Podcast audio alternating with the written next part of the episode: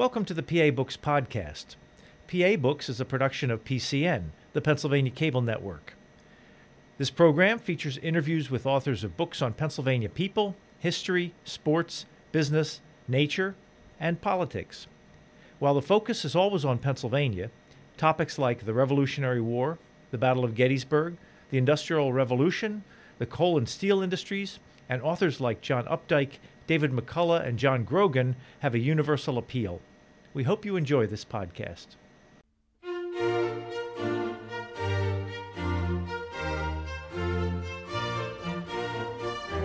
This week on PA Books, Cooper Wingert, author of Slavery and the Underground Railroad in South Central Pennsylvania. Cooper Wingert, author of Slavery and the Underground Railroad in South Central Pennsylvania. There was slavery in Pennsylvania?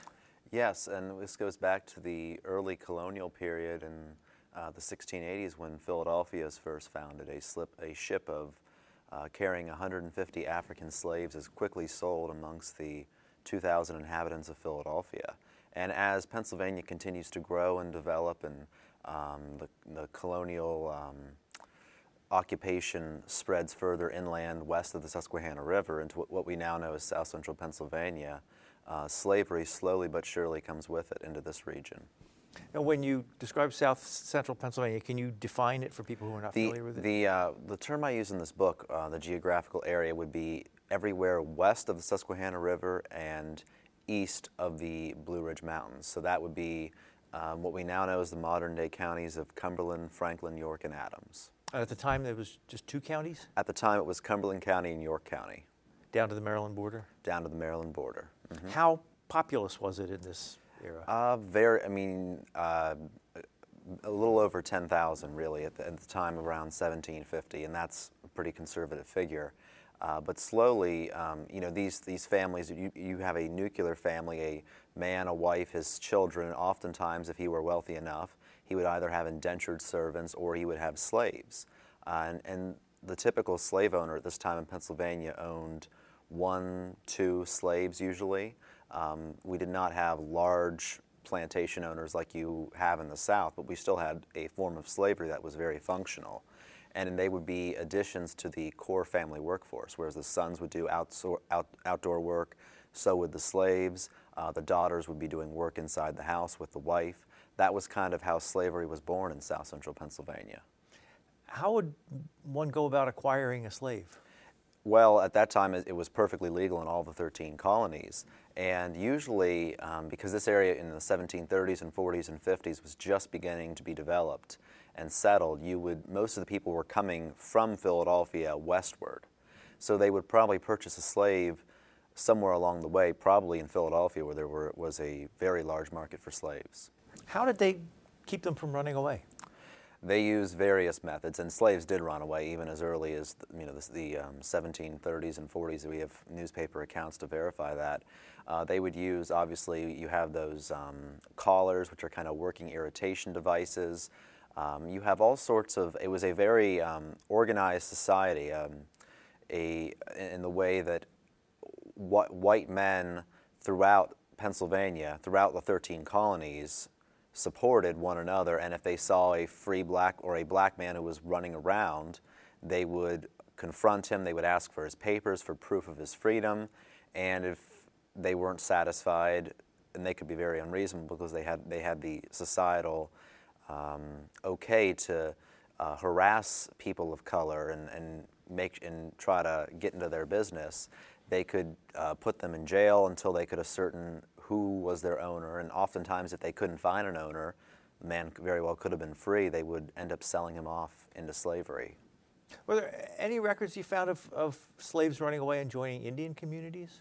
There are no records, but we do know there, there are no records specifically of that because by the time um, slavery begins to really um, take hold in south central Pennsylvania, most of the Native American populations have moved west, um, west of the mountains but there are some known cases of um, of mixed uh, lineage. We have um, several. There's uh, one particular woman who was part African American, part white, and part Indian. Where did you find documents for this book? Uh, for the first part of the book, which is on slavery, most of the documents come from court records. They come from um, uh, uh, some scant newspaper accounts of runaway slaves, and really it was the struggle of trying to, to tell the story of their lives through a um, very emotionless, very blank court record that describes a name and an age, uh, and then trying to pair that with the story of them running away, which we have we know because of the newspaper accounts. So it's trying to marry uh, those two concepts and tell the story and paint the picture of what their life was like and why they fled it. Was there anybody who wrote it in terms of biography? No, because um, th- there's there only we only have one surviving account, f- actually from the mouth of a Pennsylvania slave, uh, f- from this area of Pennsylvania, I should say, from South Central Pennsylvania, and that was from a woman who was, um, you know, alleged to have committed murders, and they were going to hang her. This was her confession, which was taken down by a priest verbally and who knows how much of her actual sentiment that represents. So we really have no word from the enslaved themselves. You have to piece it together through the court records, through their actions, what we know they did, the steps they took to challenge the laws and to gain their freedom, uh, and really the details we can ascertain of how they lived. How did they live? Like, what was the life of a, a daily life of a slave like? If it's just if the owner has one or two slaves and not and that was for the beginning of slavery. It was usually one, one or two slaves. Uh, there were some slave owners, particularly in what we now know as modern day Franklin County, who owned upwards of a dozen or more slaves. But that normally came on, that didn't occur, start to occur until the 1780s when people were more settled in this area. And the daily life of a slave was very monotonous, very work oriented. Uh, they were punished and whipped just like slaves in the South. Um, obviously you have people who were, if you want to call them, it's kind of a contradiction of being a kind slave owner. But there were people who were kind, there were people who were unnecessarily harsh. And they would be um, 70, over 70% of the slaves in this area worked on farms. They were agricultural workers. Uh, wheat, corn, um, harvest would be likely what they were uh, employed in. There were others who were uh, employed and trained as blacksmiths. There were uh, some who were um, owned by tavern, tavern keepers, and they would be ones receiving guests and um, doing all sorts of odd jobs around a tavern, which was kind of a roadside stop for travelers uh, in the 18th century. Were there more slaves in some areas of the state than others? Was it more? Yes, and this area was the slaveholding capital of Pennsylvania mm. because there, there were, um, by the 1770s, in the onset of the Revolution, slavery is by, the, by and far dying out in the Philadelphia area. Uh, but in this area, because it was settled sl- slightly later, uh, slavery is growing anew. And there are, this, this, in just these four counties of Pennsylvania, were over 60% of the enslaved population in the entire state. Why is that? Well, I think it has to go um, part, partly to time, partly to geography. And the Susquehanna River was not bridged until the 18 teens. So if you're a farmer and you live in one of those four counties, what we now know as those four counties, uh, it was a very risky proposition to send your goods across the river on a, on a um, flat and hope they, you know, if, if all, all it takes is one mistake in your entire harvest and um, profit and li- livelihood is gone for that year. So a lot of them would take their goods via wagon to places in the south, like Baltimore, uh, Hagerstown, uh, Winchester. So the connections in this area of Pennsylvania were formed more with the south. And that bears out in architecture, it bears out in furniture, and it bears out in the uh, slaveholding customs that people in this region took to, where, well, in almost the entire rest of the state of Pennsylvania, there was no slavery. It was non-existent by the time 1780 rolled around. So it really it, it bears fruit that this area had a lot more um, similarities to the southern, the South, and their trading partners, their uh, inter, intermarrying family ties, than they did to uh, eastern Pennsylvania and the Philadelphia culture. So right across the border from here was Maryland, which was a slave state through the Civil War. Yes. Was, was slavery more common on the Maryland side of the it, line? it was, it was more common, but the fact is, you know, it, I, I kind of look at South Central Pennsylvania uh, as a medley between freedom and slavery. It always was. And you have Maryland, which is a very large, very slave reliant state. And then you have Pennsylvania, which, other than this little area, is mostly free by 1780, the 1780s, 1790s. But this area in particular is, you know, a complete opposite of the rest of the state. So it was not slaveholding on the level of Maryland, but when you have 60% of all the slaves in Pennsylvania in this little region, uh, I think it bears testimony that it, the geography and the travel, um, because even though there is a there is a boundary and we have a political geographical line, it was still easier to just go over the border to Maryland for a lot of these farmers than to try to get their goods across the river and through uh, um, the several um, you know several hundred miles of country to Philadelphia. Could you buy slaves across state lines? Uh, yes, you could buy slaves, and, and at that point, slave um, slave holding and slavery was not very well regulated. If you were to sell a slave, you would take a piece of paper and jot down the name of the, the name that you called the slave, not really their given name. Uh, you would jot down your own name, and you would, might have a witness who was standing there, and you'd sign it, and that was a bill of sale. Where you, you said in your book, for a time, most of the slaves in Pennsylvania came from the Caribbean. For, in the early, early years, when uh, Philadelphia, this is you know goes back to about the 17 teens, 1720s. Uh, they, the Quaker merchants in Philadelphia, had a lot of business contacts with Barbados. There were a lot of, um, I should say, religious contacts as well, because they had converted a lot of the plantation owners in Barbados to be Quakers, and they would trade with them. And oftentimes, if um, they would they would they would trade on credit, so the Philadelphians might send down certain things, and in return they would ask for certain things um, to be sent up from Barbados. And if they, if they felt like they had credit left over, a lot of times the Philadelphia merchants would write the letter and say, Send me one of the slaves you no longer need on your plantation.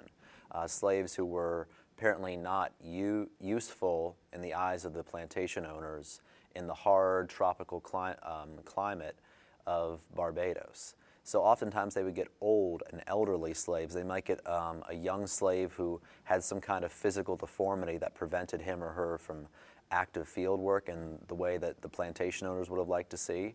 So that's how a lot of the slaves initially came to Pennsylvania because we did not have the tropical climate.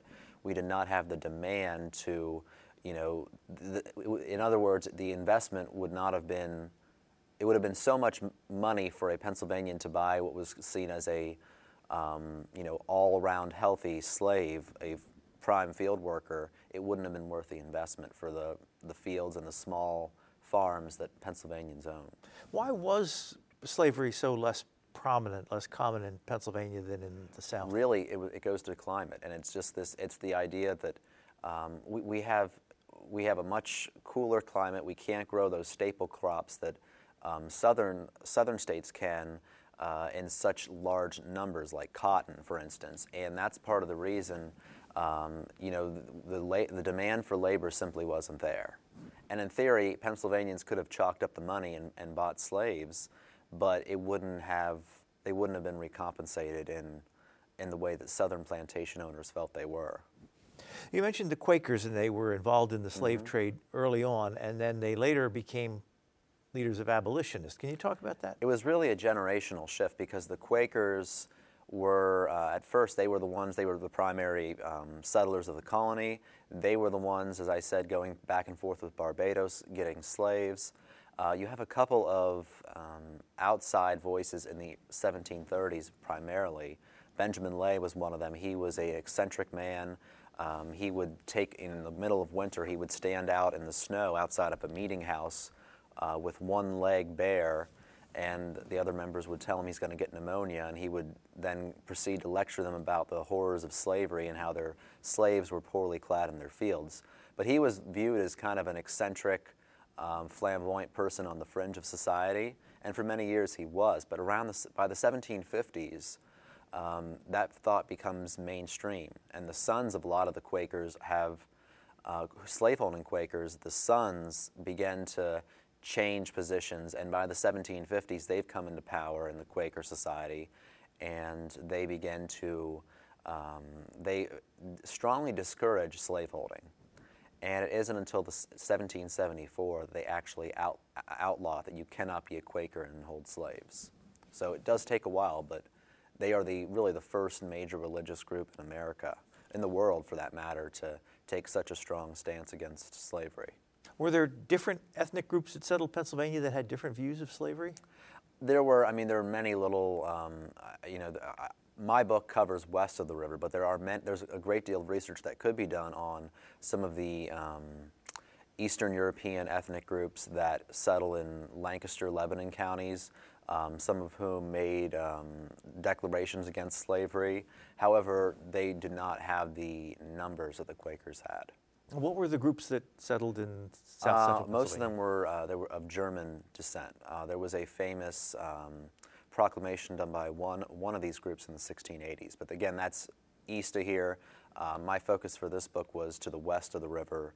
Uh, on the kind of, and the west of the river really doesn't begin to develop until the 1730s and 40s. And not to defame any particular group, but you say um, by, I guess, 1822, everywhere else in Pennsylvania, slavery had fallen by the wayside. However, it remained alive and well in Cumberland, Franklin, and York counties. As you said, slavery's resilience in Cumberland County can be attributed to several factors, perhaps most significant that of faith, whereas parts of Adams and York counties had strong Quaker presence. Cumberland County was predominantly Presbyterian, and most Presbyterian slaveholders received little, if any, pressure to break connections with slavery. Well, I think it goes again, and, and not, not, every social movement is done willingly. I mean, you look at the abolition of slavery by Abraham Lincoln.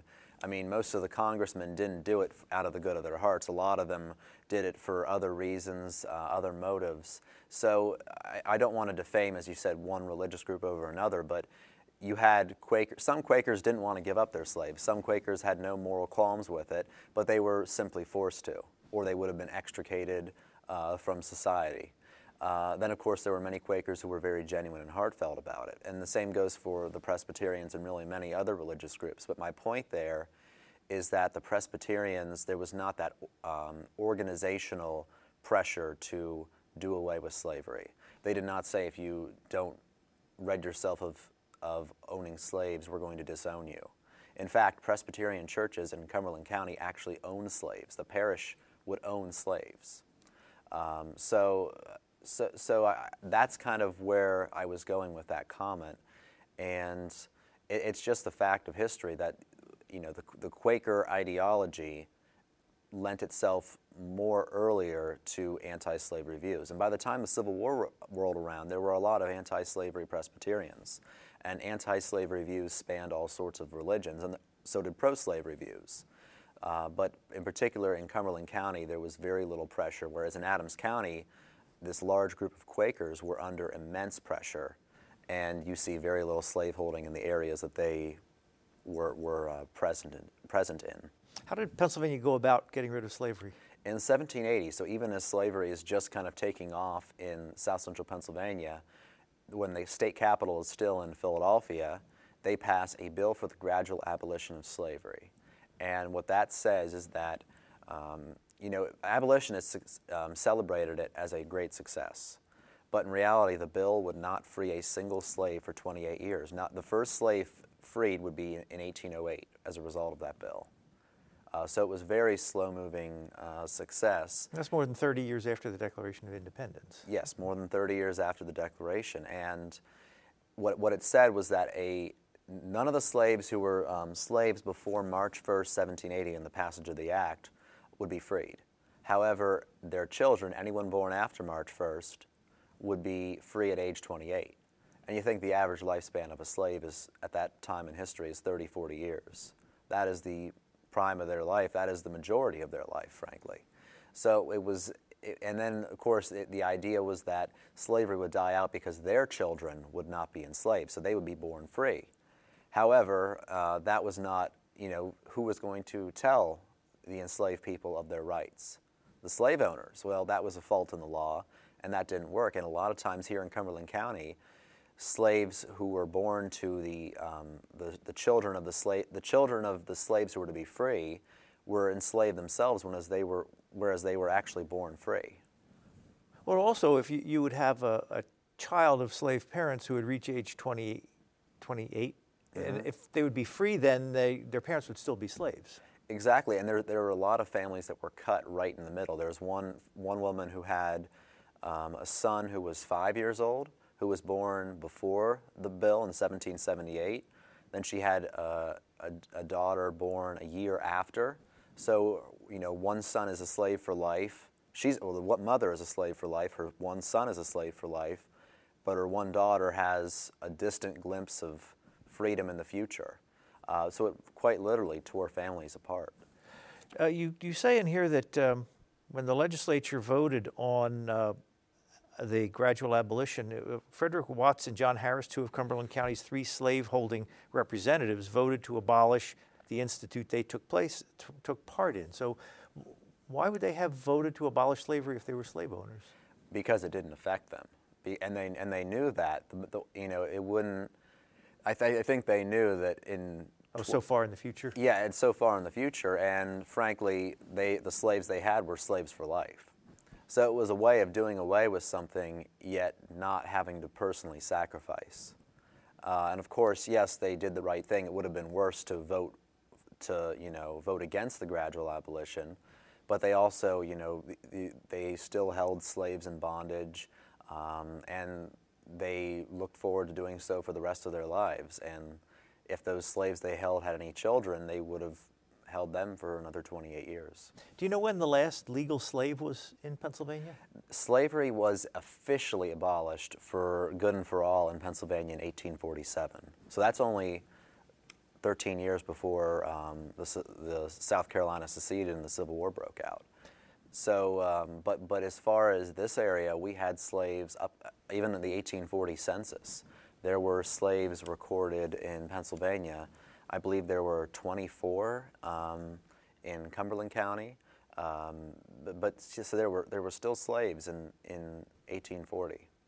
Well, around the time of the uh, Gradual Abolition Act, were there free blacks living in this there, part of There were a number of free blacks, and they were listed in the census, but a lot of them were had somehow gained their freedom uh, through any variety of me, any, any you know variety of ways but, but they had family, and their wives and sisters or mothers or brothers were still on plantations. So a lot of times you find free blacks living and, living and working alongside slaves on plantations because it's hard to just uproot and move somewhere because the rest of the North was not, um, you know, super friendly when it comes to race either. So I think that and again, this goes with the um, you know being freed at age 28. A lot of them still stuck around on plantations because they either didn't know they were free or their family were um, was still uh, in bondage. Could free blacks buy property? Free blacks could, um, but then again, they have to make money and that was a big problem. You had several free blacks who did become quite successful, but that was more in the antebellum period in the 1840s and 50s leading up to the Civil War. You say in here, um, at the time, uh, interracial marriage was strongly discouraged, with the consequence that any free black faced possible enslavement or re enslavement mm-hmm. from marrying a white. Free blacks could not interact with slaves or invite them into their homes unless they had the slave's master's permission. You also say, apart from the southern colonies, Pennsylvania had no law prohibiting slaves from learning to read or write. And Pennsylvania would be the first home to the first legislative abolition of racial slavery in world history. Mm-hmm. The gradual abolition. That was the, that was that was the first legislative because um, Vermont would do it through a constitution. They, when they wrote their constitution, they outlawed slavery. That's a constitutional, you know, abolition. Massachusetts was done by a judicial ruling which was an interpretation of the wording in the Massachusetts Constitution. We were the first state or government anywhere in the world to pass legislation through a legislative body to abolish it. When you were doing your research, did you come across ads or newspaper notifications about runaway slaves? There were um, dozens of them for this area. And you can look in uh, the Carlisle papers. I mean, papers were somewhat of a rare thing west of the river, but Carlisle by 1785 had a paper. They have, even in their first issue, slave ads, um, advertisements for uh, slave owners from the Carlisle area who wanted to sell their slaves. Um, then you have York had a, uh, two papers actually. Um, Gettysburg, when that is founded around 1800, has a paper called the Adams Sentinel. That has a number of slave ads, runaway ads, and so does Franklin County and Chambersburg. Uh, and even Mercersburg had a paper for a brief time, and they have um, advertisements there as well. If there was a runaway slave and somebody thought that's oh that's the runaway slave, how could they identify them? I mean, no photographs and yeah, sort of physical description. It, it was physical description, and, and, that was a big problem. Is especially what happened um, with the onset of the 18 early 1800s, 18 teens, is a lot of Southerners, when their slaves would run away into Pennsylvania, would uh, send either um, would either come up themselves or send a hired agent, and they might just find a random African American person on the street, and grab him and take him and um, go back south with him. So there were actually there were some laws in the 1820s in Pennsylvania for the protection of free black residents because by that time slavery was on its way out, even in this area, uh, but it still did exist. And primarily, those laws said, and obviously not every slave catcher followed the laws, but by law, you were, you were to go with an signed affidavit of the physical description of your slave from the county in the south where you were from. So if you were from, um, you know, a county in Virginia. It would have to be from a judge in that county of Virginia, signed. You would present it before a uh, justice of the peace in Pennsylvania, like someone in Adams County, and he would examine the physical description. He would look at the man they had before him, and he would decide if the slave matched the physical description.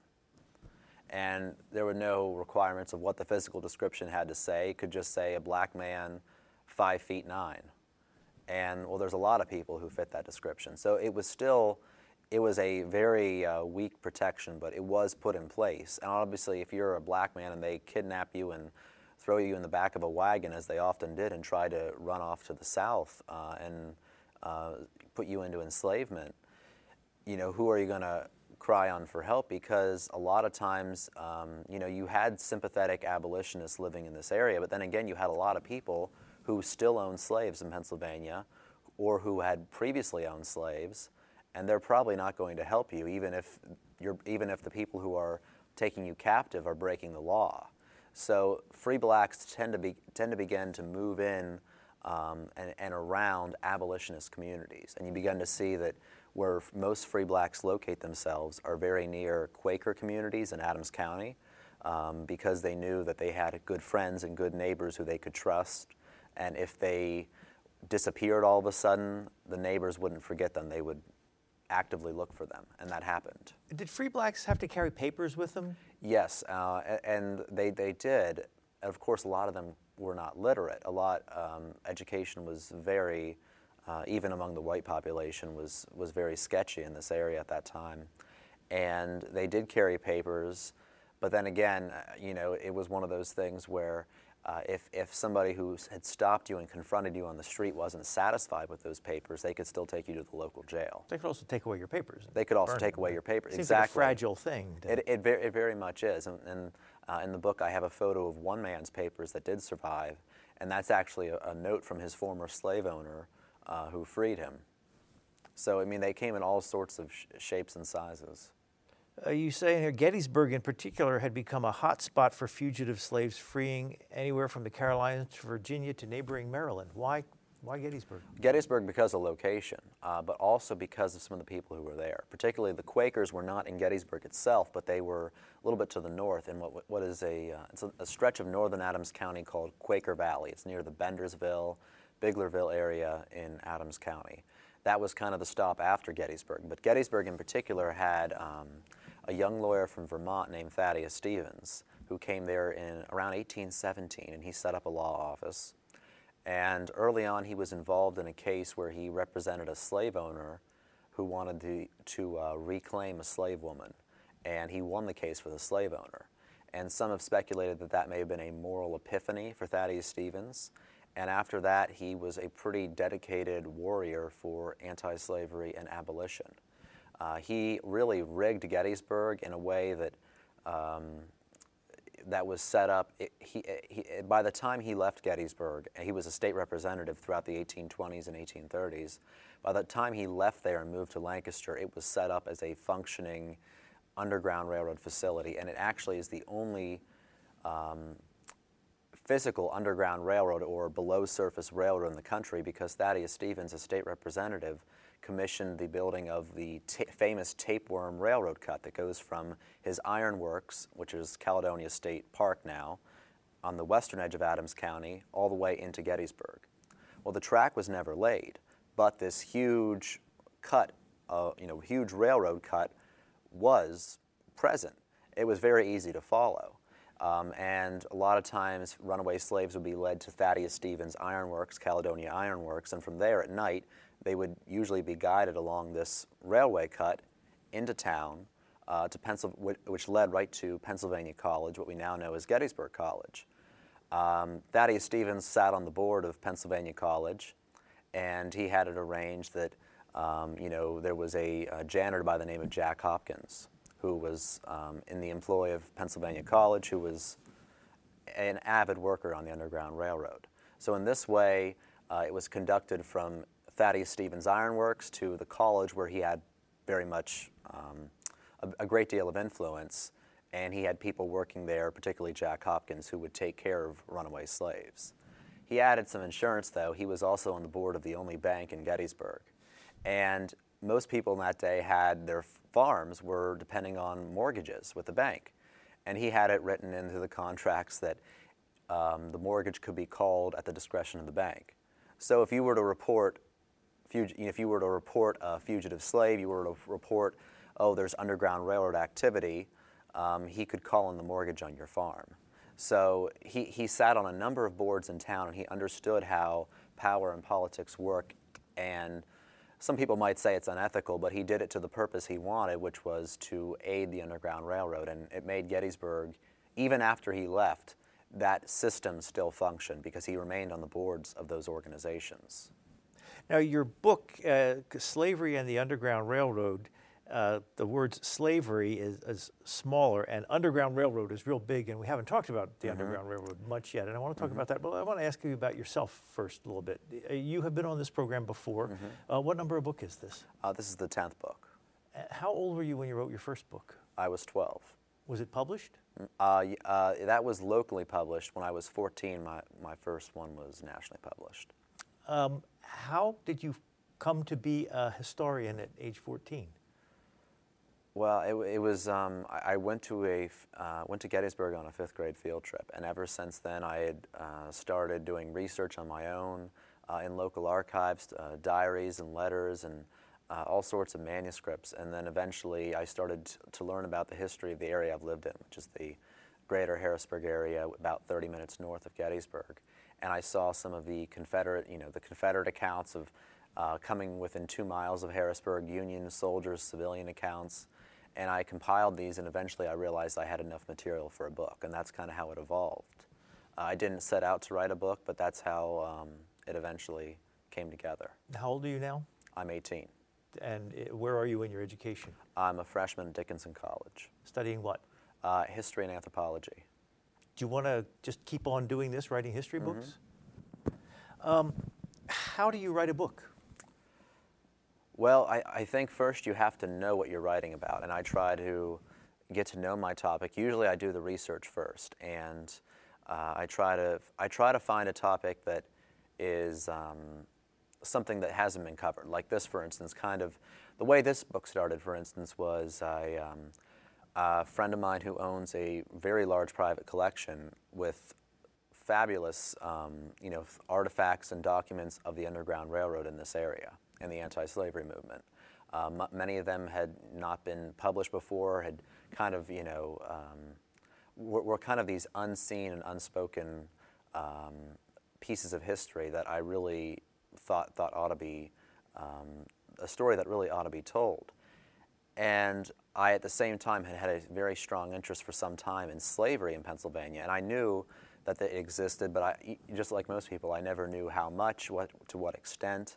So I thought it would be a great idea uh, to marry the concepts of when this area was a slaveholding region to when it was a region of the Underground Railroad. And of course, they, that, that overlapped quite a bit, but there were, were distinct differences, and this area has such a rich history in both aspects.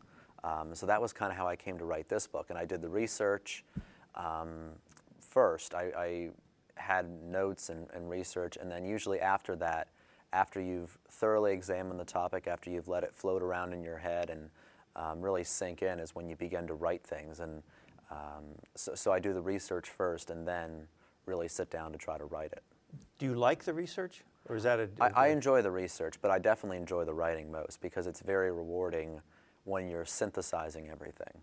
If someone was to watch you write for a day, what would they see? Um, I, I, I really, usually it's in a very sh- short increments. Uh, I try not to write myself out. You kind of have, it's like a, uh, a well and, and you don't want to empty it. You want it to still be full, full at the, the time you stop writing uh, so you can pick up where you left off. And, and, and you, have to, you have to let it refill. So I, I try to, um, when I was doing this book, for instance, I tried to write about a thousand words a day and I would some days I might write 700, other days I might write 3,000. So it, it, it compensated, it, it, did. But when you have a, a set goal and you, and you write what you can on a, on a specific topic in the book, it usually comes about fairly easily. Just for reference, about how many words would be in a book like In this book, I believe there are about, uh, my word count was 40,000, but I went to 50,000. How do you know when it's done? Well, usually, usually you have to bring it to a good conclusion. That's what I try to do here. Um, when you have, when you have told the story the way it deserves to be told in all its aspects, and you can wrap it up. How, once it's published, do you go back and read it? Occasionally, yeah, because a lot of times I'm asked to do presentations, and if my memory is a little faulty, I do co- go back and read excerpts, but I don't read it from cover to back uh, because I, w- w- once it was done in a manuscript, I read it over voraciously from cover to, to end that I memorized some parts verbatim in my mind. So a- after it's done, and you, almost, you almost can't because as a writer, you're always going to find fault in something. And if I look at it right now and I read a chapter, I would find a word that I would change, and I can't because it's in print already. At, at any given moment, how many book ideas do you have floating around? some days I have three or four, and I, just, I try to write them down. Of course, the biggest the biggest problem is getting an idea and sticking to it. I can't I can't tell you how many times I've, I've done the research, and I have a book started. Um, I have my computer is filled with manuscripts that are 10, 15,000 words written, and uh, then I get onto another idea. This one was help was um, helped along because I had a contract and I had a deadline. So this one was uh, gave me extra impetus to finish it through.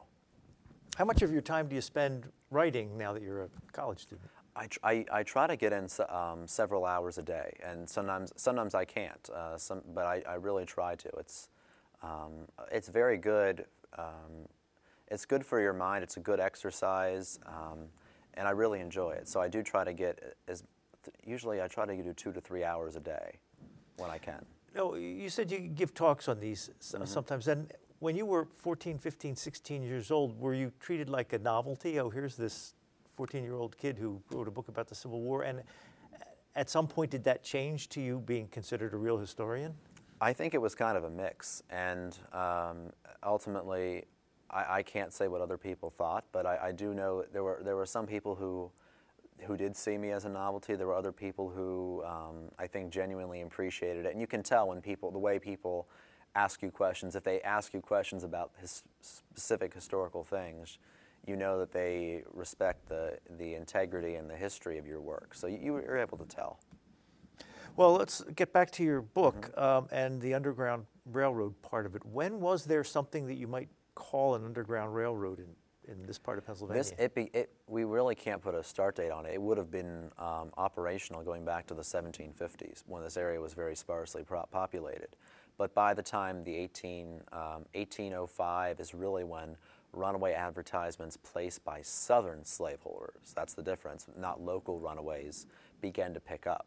And that's when more and more slaves are taking flight and fleeing from the south through uh, Maryland or from Maryland Virginia, North Carolina, and there, again, it's geography. What made it a slaveholding region makes it Underground Railroad region, because most runaway um, slaves are not going to cross the Appalachian Mountains on their own. They're also not going to try to cross the Susquehanna River because a lot of people, white and black at that time, uh, do not know how to swim. So they're kind of funneled by geography into these four counties. And when you're in these four counties, these are the first four counties that any slaveholder is going to look for you. So it's very dangerous. And even though there was a great deal of Underground Railroad networking here, it was very dangerous for both the enslaved and the uh, people who were concealing them because they could be fined, and they were at times fined, and if they were caught, fined uh, and threatened with imprisonment themselves. So you were kind of, in, when you got in this area, it was a mad dash to get either across the river at Wrightsville and into the Columbia Lancaster area, or further north across the river at Harrisburg. And there you would find a large free black community where you could kind of blend in. Can you describe the, the geography? Because if you're around the central mm-hmm. Pennsylvania, you hear the phrase Cumberland Valley all the time. What does that refer Cumberland to? Cumberland Valley is, if, if you look at a map with the counties, it is essentially Cumberland County and Franklin County and that is going up. It, it goes down into Maryland. It, it, continues as what we know as the Shenandoah Valley of Virginia. So if you go north down the Shenandoah Valley, cross the Potomac River into Maryland, and you're staying between the mountains, uh, we're talking the Appalachian Mountain and the South Mountain, and then you cross uh, into Chambersburg. So the, there, there's the Great Valley Road, which is part of the Cumberland Valley, Route 11 as we know it. Uh, it was the road that when the Confederates invaded Pennsylvania, they marched up. It's been a road, you know, since the 18th century and that goes through Chambersburg, Shippensburg, and Carlisle, and ends here in Harrisburg, ends here on the west shore opposite Harrisburg. So it, that kind of follows the contours of the very base of the valley. Um, but but uh, the South Central Pennsylvania, as I define it, also includes the area south of the South Mountain, which is York and Adams counties, uh, because there were uh, a great deal of slavery and Underground Railroad networking in those two counties as well. If you were a slave in the South and you escaped and headed north, how would you have known where to go? You, you on it, most often you would not. And we, we are um, given the story of Harriet Tubman, and very rarely did that happen. Uh, I'll give you the instance of uh, James Pennington, who was a slave on the eastern shore of Maryland.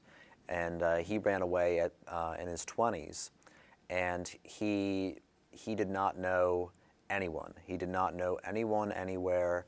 He just knew that ru- he knew that if he got to Pennsylvania, eventually he would find freedom. But he didn't know what direction Pennsylvania was. He didn't know, you know, northeast, southwest. He ends up going in the direction of Baltimore, which is, you know, a major slave market. Until eventually, by really by sheer luck, he's put back on the right path. And then he is captured by uh, several people on several different occasions. He's holed up in a tavern, uh, but he uses his ingenuity and he tells them that he came from a, uh, a, gang of slaves who recently had smallpox. And the people start to leave him alone. He makes his escape. So, really, uh, I mean, it was very much if you tripped, that could be the difference between freedom and slavery for the rest of your life because you had a lot of people in this borderland, northern Maryland and um, and so- southern Pennsylvania who were in the business of looking for people, because uh, looking for a black person who was walking along the road and grabbing him and selling him into slavery. Uh, some of them would be interested in returning you to your owner for the reward. Others would just take you and sell you further down south for money, what they thought they could get. So this this was a business in this area. It was uh, attended to by a lot of people on the border, and you really had to be very lucky very smart. Uh, you'd be able to think on your feet to have a chance. Not not even there was really no sure success. And if you made it into South Central Pennsylvania, you had to be very lucky to find an actual Underground Railroad house. Were there Pennsylvanians who were involved in the slave catching? There were business? many Pennsylvanians. There were there were some who lived uh, lived in this area actually, uh, who were quite notorious for um, being um, slave catchers who were who were no, literally their business was they would go out look for um, people of color walking the roadways whether they were free or slave they didn't care they would um, take you hostage take you captive and if again it was it was kind of a um, depending on the person. Some of them would look for advertisements and return you to your owner for money. Others would just sell you to somebody else for um, an amount. So if you were a runaway slave and you headed north and you got into Pennsylvania, Mm-hmm. how would you know if you were going to knock on a Quaker's door or a slave catcher's You door? You very rarely did, and um, like for Pennington, he was very he got um, captured. He escaped. Eventually, he ends up um, running into a woman who is running a toll booth, and she directs him to the house of William Wright, who was a Quaker abolitionist and Underground Railroad um, conductor in northern Adams County, and that was really by sheer luck. He was about at the point of starvation. He was um, getting lightheaded. He really couldn't have continued much farther, and he easily could have fallen into the wrong hands. So he, he was he was very lucky. But then again, earlier on, he had he had used his brain to get himself out of uh, what was going to be surely you know um, a, a future captivity. Was there any communication that went back and forth? Would would uh, any slave community have heard the word that oh this is where to head? Look It- for William Wright. There were some, but then again, it was it was kind of hard because once you've escaped, you can't go back south. You know, Harriet Tubman is really the exception there. Um, not many people that we know of ever did that. Um, so, so it's kind of hard to get word back. Occasionally, a, a, a sympathetic white person might, who was visiting on a plantation in Virginia, might say something like, you know, if you want to make an escape, but then again, they, slave owners in the South particularly limited contact of outside white visitors, particularly northern visitors, with their slaves because of that reason. They didn't want uh, to leave a slave and a northern abolitionist alone because the abolitionist would say, "Go here, go to this person's house." So, so that was really limited, and it was it's very, it's very the accounts we have of slaves who ran away in South Central Pennsylvania, uh, almost all of them just say they were going north and they were hoping for the best, and they they a lot of them were lucky enough to encounter. Um, networks of the Underground Railroad, and and like the, the way the, the way the Underground Railroad worked was it was not this, you know, very clearly delineated. Here's one house. Here's stop two, stop three. Uh, it was more of clustered communities. Um, these abolitionists and free blacks cocooned themselves in, in kind of this network of friendship and trust. So I'll give you the example of southeast of Gettysburg on the Baltimore Pike, which was a major roadway where runaway slaves would be coming from eastern Maryland, from the Baltimore area, up uh, to 97, Route 97 in, in uh, today's um, talk. Uh, they'd be coming up 97, and southeast of Gettysburg, you had the Werts, you had the Hutlands, you had the McAllisters, and they were all abolitionist families. So the first house you would pass if you were a uh, runaway slave would be the Werts. And they might see you, and the father and son team of Jay Howard and Adam Wert would come out and escort you from there to the McAllister Mill. Um, there was one instance where Jay Howard Wert uh, is 10 years old and he's driving uh, a very frightened slave boy in a carriage, and the slave catchers are within, um, you know, sight behind them, chasing them on the Baltimore Pike.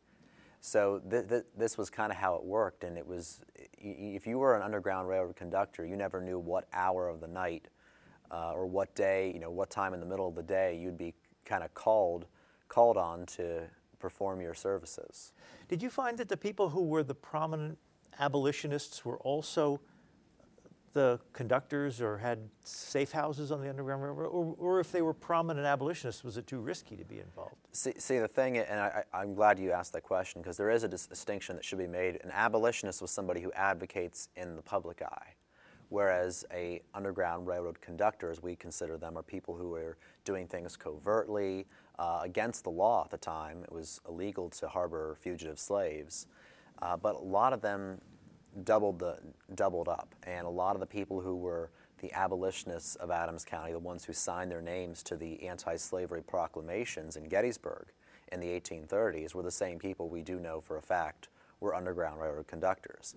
It was risky, but then again, most people would figure out it was it was a very rural society. Everyone, most people knew most people, and you would know if you know, if you were living in Adams County in the northern part, you would know William Wright was a Quaker who was a very big Underground Railroad conductor. He, the word got around, so you People would, who were not involved in the Underground Railroad might have known where the. people would people were? generally knew because slave catchers like for William Wright, who he was probably the most prolific in this area, slave catchers routinely just showed up at his house because they knew he was a, um, a major player in the Underground Railroad. But he had adapted to that. He actually moved from his house and he built a whole new house that is probably one of the only houses, if not the only, constructed specifically to be an Underground Railroad house. There are so many doors and windows on the house. Uh, there are doors from the upstairs leading down on a uh, out, outdoor stairway to the ground. Uh, the, the windows on the basement are big enough that you could lift them up and climb out. So it was a house made for many getaways. Still it was, standing? Uh, it, it is, but it's on private property. Uh, but but uh, it's kind of one of those things. It'd be like a um, a fire code's best friend. There are there are the most so many exits on this house, and that was one example of William Wright being able to, uh, even if and he had a kind of a isolated location. He had a long driveway, so anyone approaching could be seen from a far, you know, you know, enough time that they could prepare and hide the people before the slave catchers came.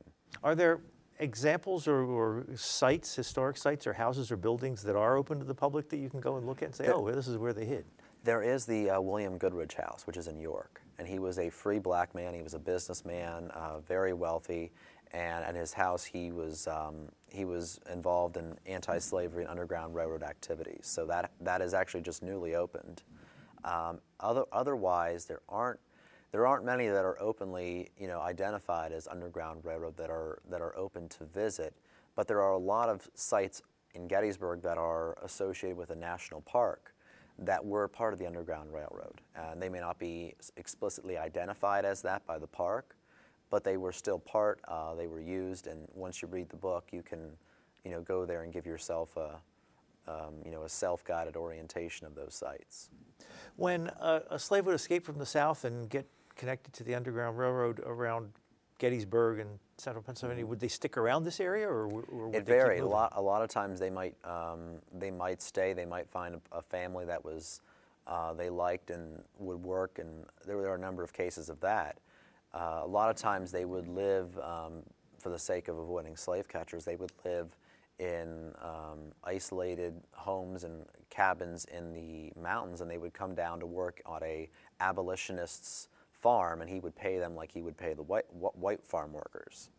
Uh, there, but for the most part, like I'll, I'll use the example of, um, of, of, James Pennington again, the, the slave from eastern Maryland. He stayed for six months with the Wrights. He learned how to write, read and write, and then he left because it was so dangerous. But because once you got across the river, the Susquehanna River, you were relatively more secure. And he went on to become a, um, the first black graduate of Yale College. So he went on to great things up in New England. But for the most part, they least got east of the river. Some of them stayed in Harrisburg, some of them stayed in Philadelphia, some of them went even to Canada. Um, but most of them left this area because this was such, it was a little bit prohibitive for a slave catcher to cross the river. And they would not go to Harrisburg, they would also not go to areas where there was a large black population. Uh, but in this area, these four counties, slave catchers operated fairly um, frequently. Was the, there a big colonization movement around here, and did that fit in with what the Quakers were looking for, or was that kind of at odds with the Quakers' beliefs? So, so colonization, uh, for those viewers who aren't familiar, is was the was the movement to send to free slaves gradually and send them back to Africa. And there were some colonization societies in Carlisle. Uh, we know of one, but they were we, we seldom hear from them. They weren't as quite as active as some of the anti-slavery groups. And Quakers, by and large, did not never really never quite bought into it in the way that um, some people on the national stage, like Henry Clay uh, and James Monroe, uh, supported it. I meant to ask you, uh, you, you, mentioned Harriet Tubman twice, and for people who are not familiar with what she did, what did she do? Harriet Tubman was famous for, uh, she, she escaped slavery and she returned uh, several times, uh, making the journey to lead others away, um, back from the area she knew to freedom earning a place on the $20 bill. Mm-hmm. You also write that uh, John Brown of John Brown's uh, raid on Harper's Ferry, as he plotted his slave uprising at Harper's Ferry, Brown initially made his headquarters in a Chambersburg home under the, the comfort of an alias. And after the raid, the editors of the Valley Spirit, Chambersburg's Democratic paper, We're astonished that these men lived among us for months, transacted business through our bank and warehouses, and kept up an extensive correspondence through our post office using the telegraph occasionally, and yet no one suspected their real character or designs. Mm-hmm. And that, and even the Republican paper, and at that time, the Republican Party was the part, you know, the party of Lincoln. They were abol- uh, in the favor of abolition, uh, whereas the Democratic Party was not. And even the Republican paper, which was an anti-slavery party, condemned John Brown and abolitionists, and they were horrified that John Brown was here in Chambersburg. Now today, uh, there are still mixed opinions on John Brown. Some people call him America's first terrorist. Some people call him a martyr. But people are somewhat proud that John Brown was in Chambersburg, and that's the difference of 150 years makes.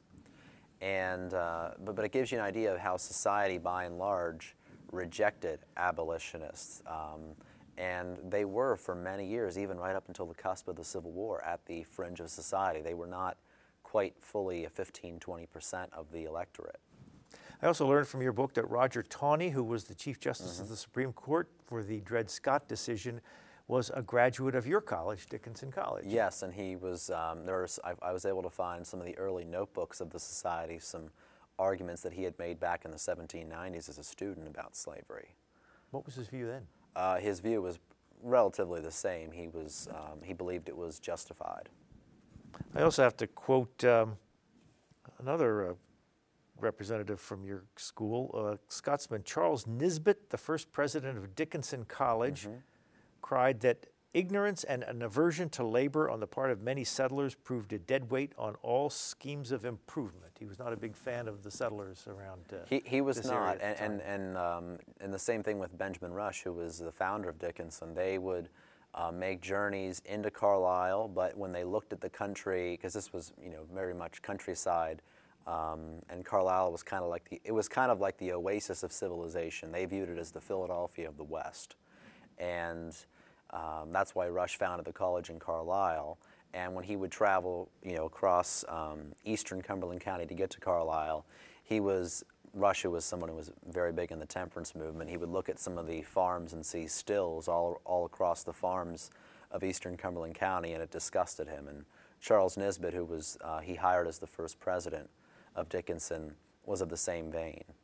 Now you said this is book number 10 mm-hmm and you also said you have fragments of books that you've started on. Do you think mm-hmm. book number 11 will be one of those, or do you have your eye on something else? I do. I, I have my eye on something else. Um, I actually have on several ideas, so I have to see which one will come to fruition as a final book form. And do you like this length of book? I do. I, I, I don't know what, really, I, I um, this one I kind of knew would be about this length. I, that's why I told the publisher, and that was what it was agreed upon. And um, I, so I wrote it to be this length, but I, I, certainly could write something that was longer. It depends on the topic and how much there is to, to say about it. Well, we are out of time. We've been speaking with Cooper Wingert. He is the author of this book, Slavery and the Underground Railroad in South Central Pennsylvania. Thank you very much. Thanks for having me.